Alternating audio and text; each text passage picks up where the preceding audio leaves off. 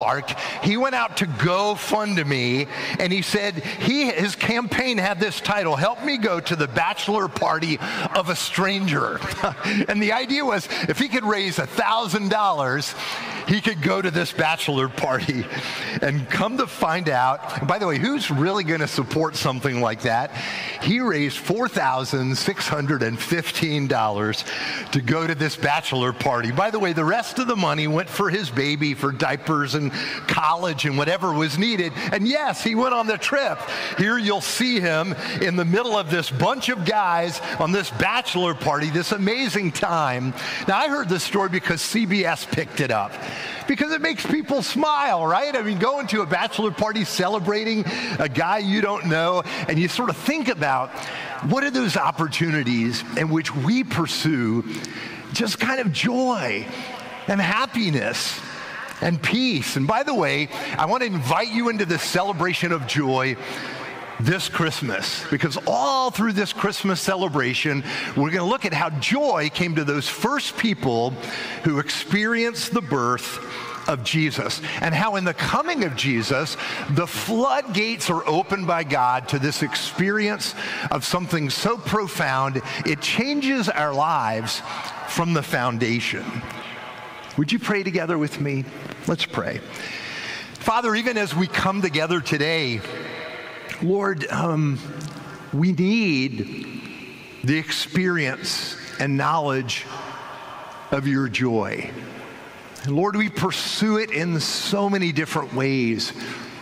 And yet, Lord, we know that a true and lasting joy in our hearts can only come from you. So I pray that you'll lead us on a journey, Lord, that begins where we live and the things that we face and, and brings us to the place where we can see Jesus and what you've done for us in him. And we thank you and we pray in his name. Amen.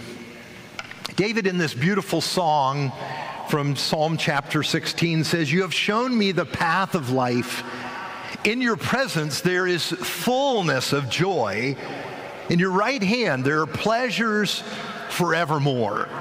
It's not as if we have to wait till we get to Jesus to find out that God has joy for us. Right? It's announced very early in Scripture, and it's almost like this river that's flowing with beauty, and we're being drawn to this place of joy. And yet, as we think about it today, there's almost this universal feeling of unhappiness right? I think that's why in the Declaration of Independence, right, it, it, it, um, it says that we are somehow given this inalienable right to pursue happiness. It's this longing that we have. And yet, at the, deep, the depths of this, you begin to realize really, is anybody truly happy? Or happy for, for very long? Long, certainly not long enough. Our hearts, it's as if we've been given this hunger that is so deep, almost nothing will really touch it. It's like, and happiness is like that tide that ebbs away, right, as it's going out. And so we find ourselves thirsting for it again after a holiday celebration. As Jesus, as I think of the woman at the well that he met was drawing water, and he said, Look, if you if you drink that, you're gonna get thirsty again. But what I have for you, you'll never thirst again. I think today we're seeing this clearer than ever. We're in the middle, we're being told of a mental health crisis. Here's an article recently from the New York Times. It says it all. Why is America so depressed? Why are people's faces downcast? We have so much to be thankful for amazing resources and really amazing lives. How could it be possible? And among the worst strugglers in the studies, by the way, are our young people. You would say they have their lives before them. How could they be so depressed? They, and here is why. They report that they really don't see much of a purpose in their lives. They don't see life as really going anywhere on to any kind of destination. They don't feel there's really a sense of progress in the world. There's no future. And what we're being told is we're giving them stunning technology, but in the process, we've robbed them of purpose and meaning and also a connection to God. And like us, they hunger for joy. I remember first reading C.S. Lewis. He, he, the only biographical, autobiographical material he wrote was about his longings as a child. He wrote it in this volume called The Shape of My Early Life Surprised by Joy. And basically he discovered as a young person, it was like this hunger in his heart that he wanted joy, but and he went looking for it everywhere. By the way, as a young man, he loved to read, so he read a novel of, of Norse mythology, and he thought this was awesome, and he was drawn into it. And the joy of reading it was overwhelming. So you know what he did? He got every volume of Norse mythology he could get his hands on, and he kept reading and reading it. But he found this feeling ebbed away. It wasn't there. Where could he find it? It was like God made him this bloodhound on search of joy. And this is what he said He said, If you want to get warm, you must stand near the fire. If you want to be wet, you must get into the water. If you want joy, power, peace, eternal life, you must get close to or even into the thing that has them. They're not a sort of prize which God could, if He chose, just hand out to anyone. He said you have to go to the place where it is and, and enter into this place. And this is what he sought to do. And in the process, it led him to God and to faith in Jesus. It led him to the, to the source. And that's our journey for this Advent season to return to the first coming of Jesus, to see the source of our joy. How do we get there? To this experience of joy. I want to talk about embracing God's gift of joy today. As we open up the book of Luke, you may be a little surprised because the story doesn't begin with Jesus. It begins before Jesus. And the reason is the purpose that Luke has is to immerse us into the moment in which God's people in Israel were living through. We need to, in a sense, see the sadness of this people at the time. We're introduced to a couple, Zachariah and Elizabeth, and this is what we're told about them. In the time of Herod, king of Judea, there was a priest named Zachariah who belonged to the priestly division of Abijah. His wife Elizabeth was also a descendant of Aaron. Both of them were righteous in the sight of God, observing all the Lord's commands and decrees blamelessly but they were childless because Elizabeth was not able to conceive, and they were both very old. You see, the reason Luke begins here is these, this couple represent the faithful followers in Israel at the time. You could call them the best of the best. You see, both husband and wife come from the priestly line, that is Aaron, who was Moses' brother.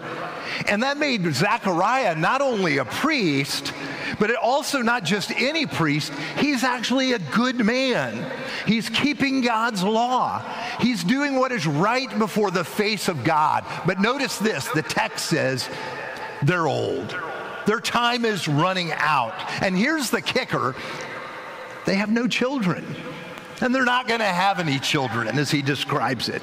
And in their world, to have no children meant they really had no future. You see, in, in, telling us about them, we are being show, shown the nature of the whole nation at the time. They couldn't see their way forward from where they were. They were under Roman occupation. They didn't have freedom. They, they wondered what their future could be. And as we read this story, many of us have found ourselves in this place. Maybe it's a place where you feel like you're in a dead end. You, you can't see forward from here because of something like a dead end job or, or a sickness that you have, something that's overwhelming. And here they are wondering, well, is anything good? Can anything good happen at this time?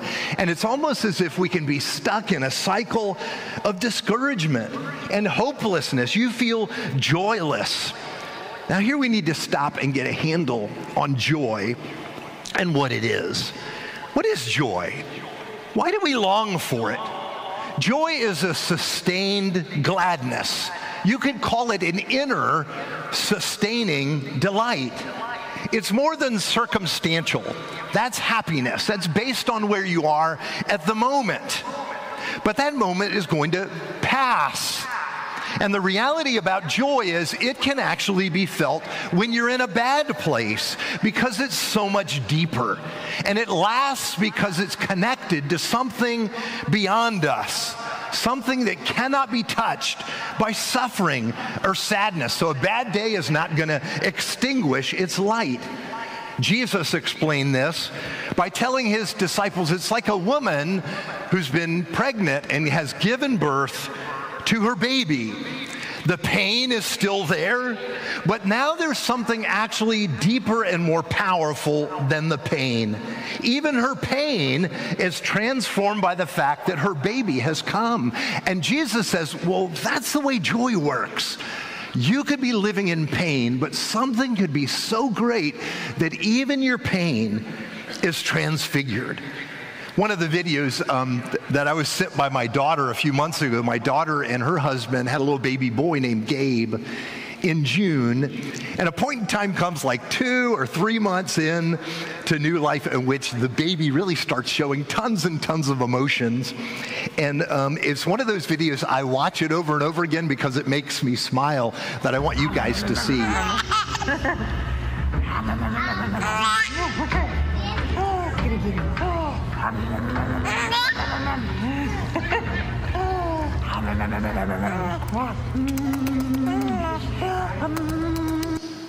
You got to love that, right?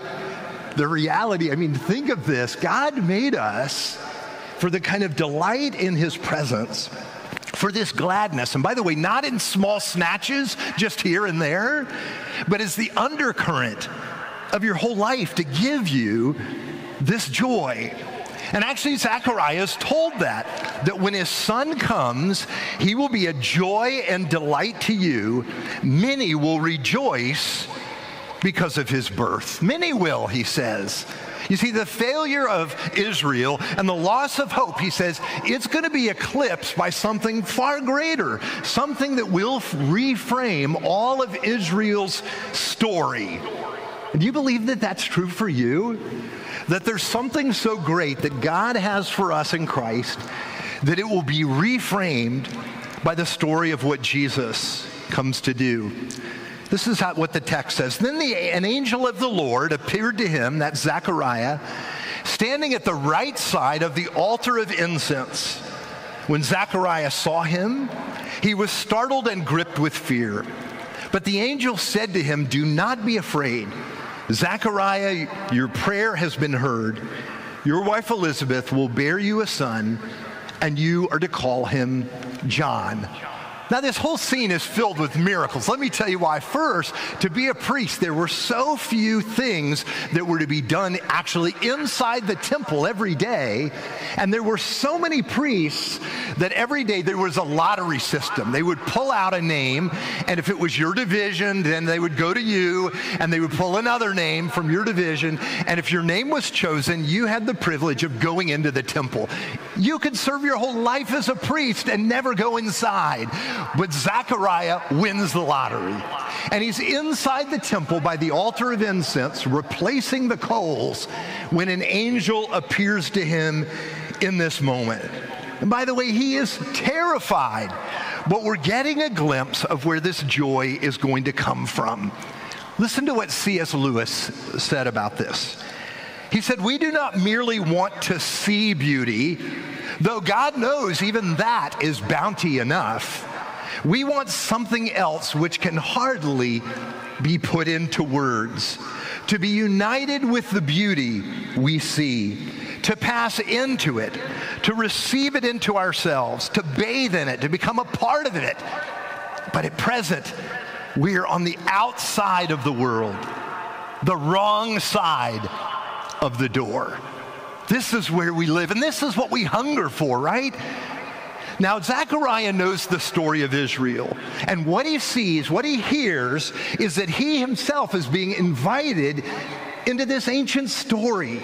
He's becoming part of this story. You see, with the birth of a baby, he's being given what he thought was already lost future and a hope. This is what happens at the coming of Jesus.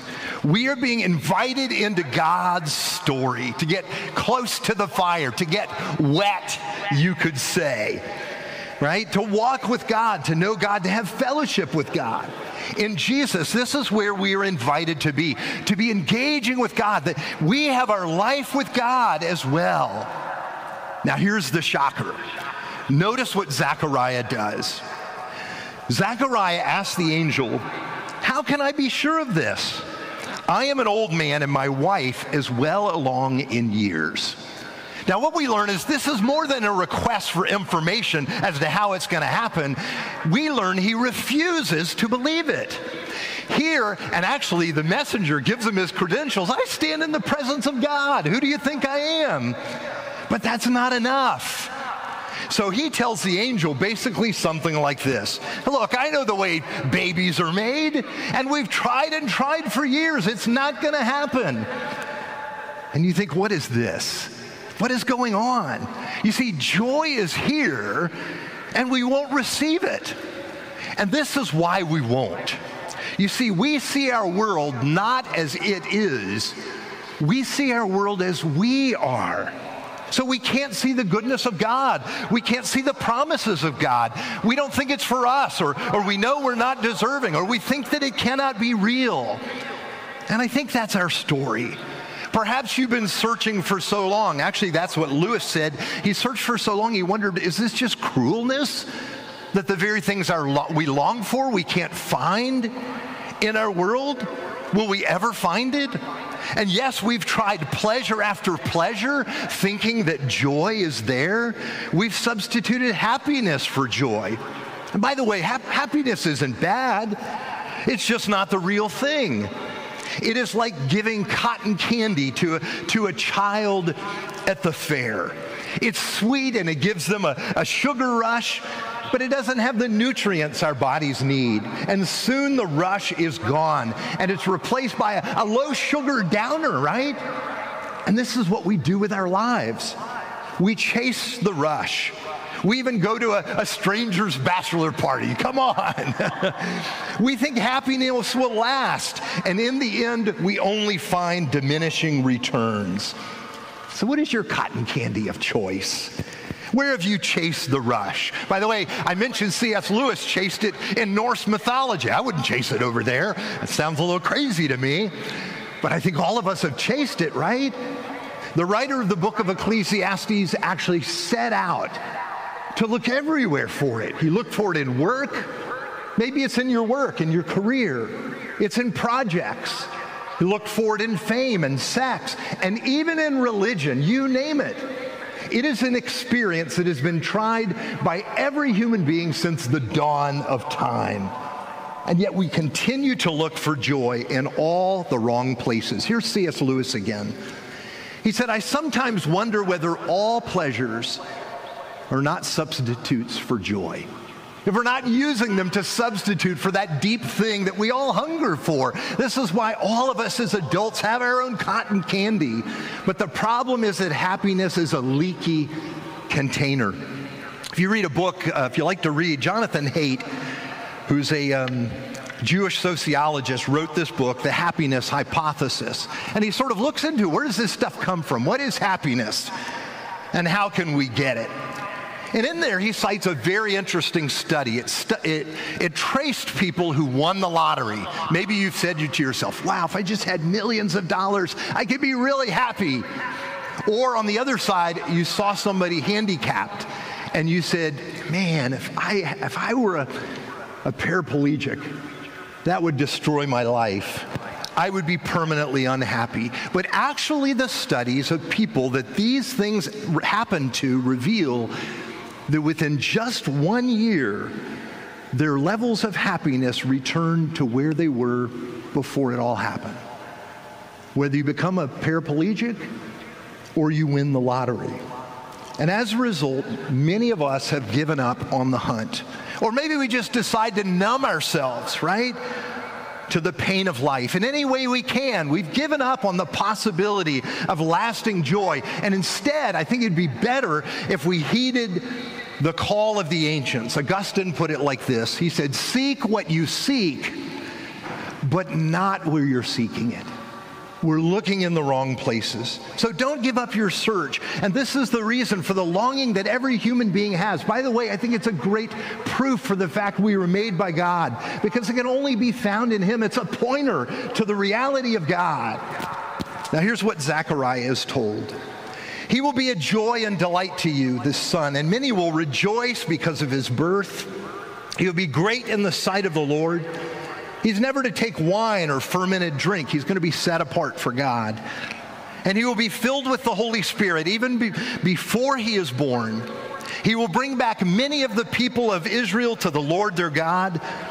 And he will go before the Lord in the spirit and power of Elijah to turn the hearts of the parents to their children and the disobedient to the wisdom of the righteous, to make ready a people prepared for the Lord. Here's this astounding promise. He says, He's not only told, Look, you're going to have a baby boy. You never believed it would happen, but it's going to. You, he's going to be filled with the Spirit. He will be extraordinary. But there's even more than that. Zechariah learns that it's not just about giving him and Elizabeth a baby, that this little boy is going to grow to become a man who will prepare the way for the coming of the Lord, for the Messiah changing our world. Not only does Zechariah have a future, the people of God have a future. God hasn't forgotten his promises. The Lord will come. And here is this reframing of their whole story that will happen in the coming of Jesus. Has that happened in your life? One of my favorite naturalists of the past century is a guy named Loren Eiseley. You'll see a picture of him. He tells about one of the most important experiences in his life. By the way, he wrote books and looked through microscopes and did a lot of research about all kinds of different animals and plants. He had done it for years, but one day he was in the Pacific Northwest and he was on a deserted beach and it was early in the morning. And he had become tired as he was walking. He got up so early. And he found shelter from a damp fog under the prow of a wrecked boat. He fell asleep there, and when he opened up his eyes, he was looking squarely into the face of a young fox with two small, neat ears and an inquisitive face. The fox was so young that it hadn't learned to fear people. It had also taken shelter under that boat for a little while. And so they just stared at each other for a long time. And then the young fox, finding a chicken bone on the ground, grabbed it in its teeth and began to shake it.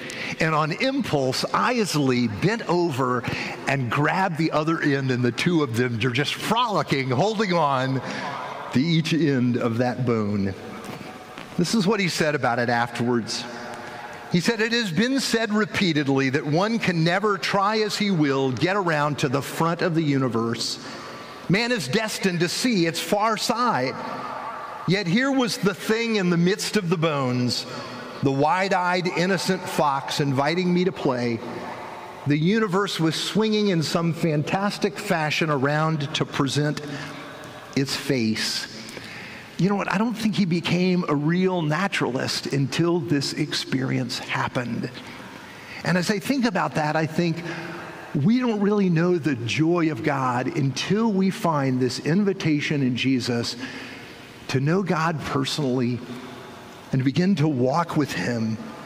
And you see, in joining in that great story of His love that He's written for our world. And you know, you've been given the way in too. Not just Eiseley with the fox, but you in Christ. You know, once we human beings had this kind of fellowship with God, I sometimes try and think about what must it have been like to walk with God and enjoy God and live in joy all the time.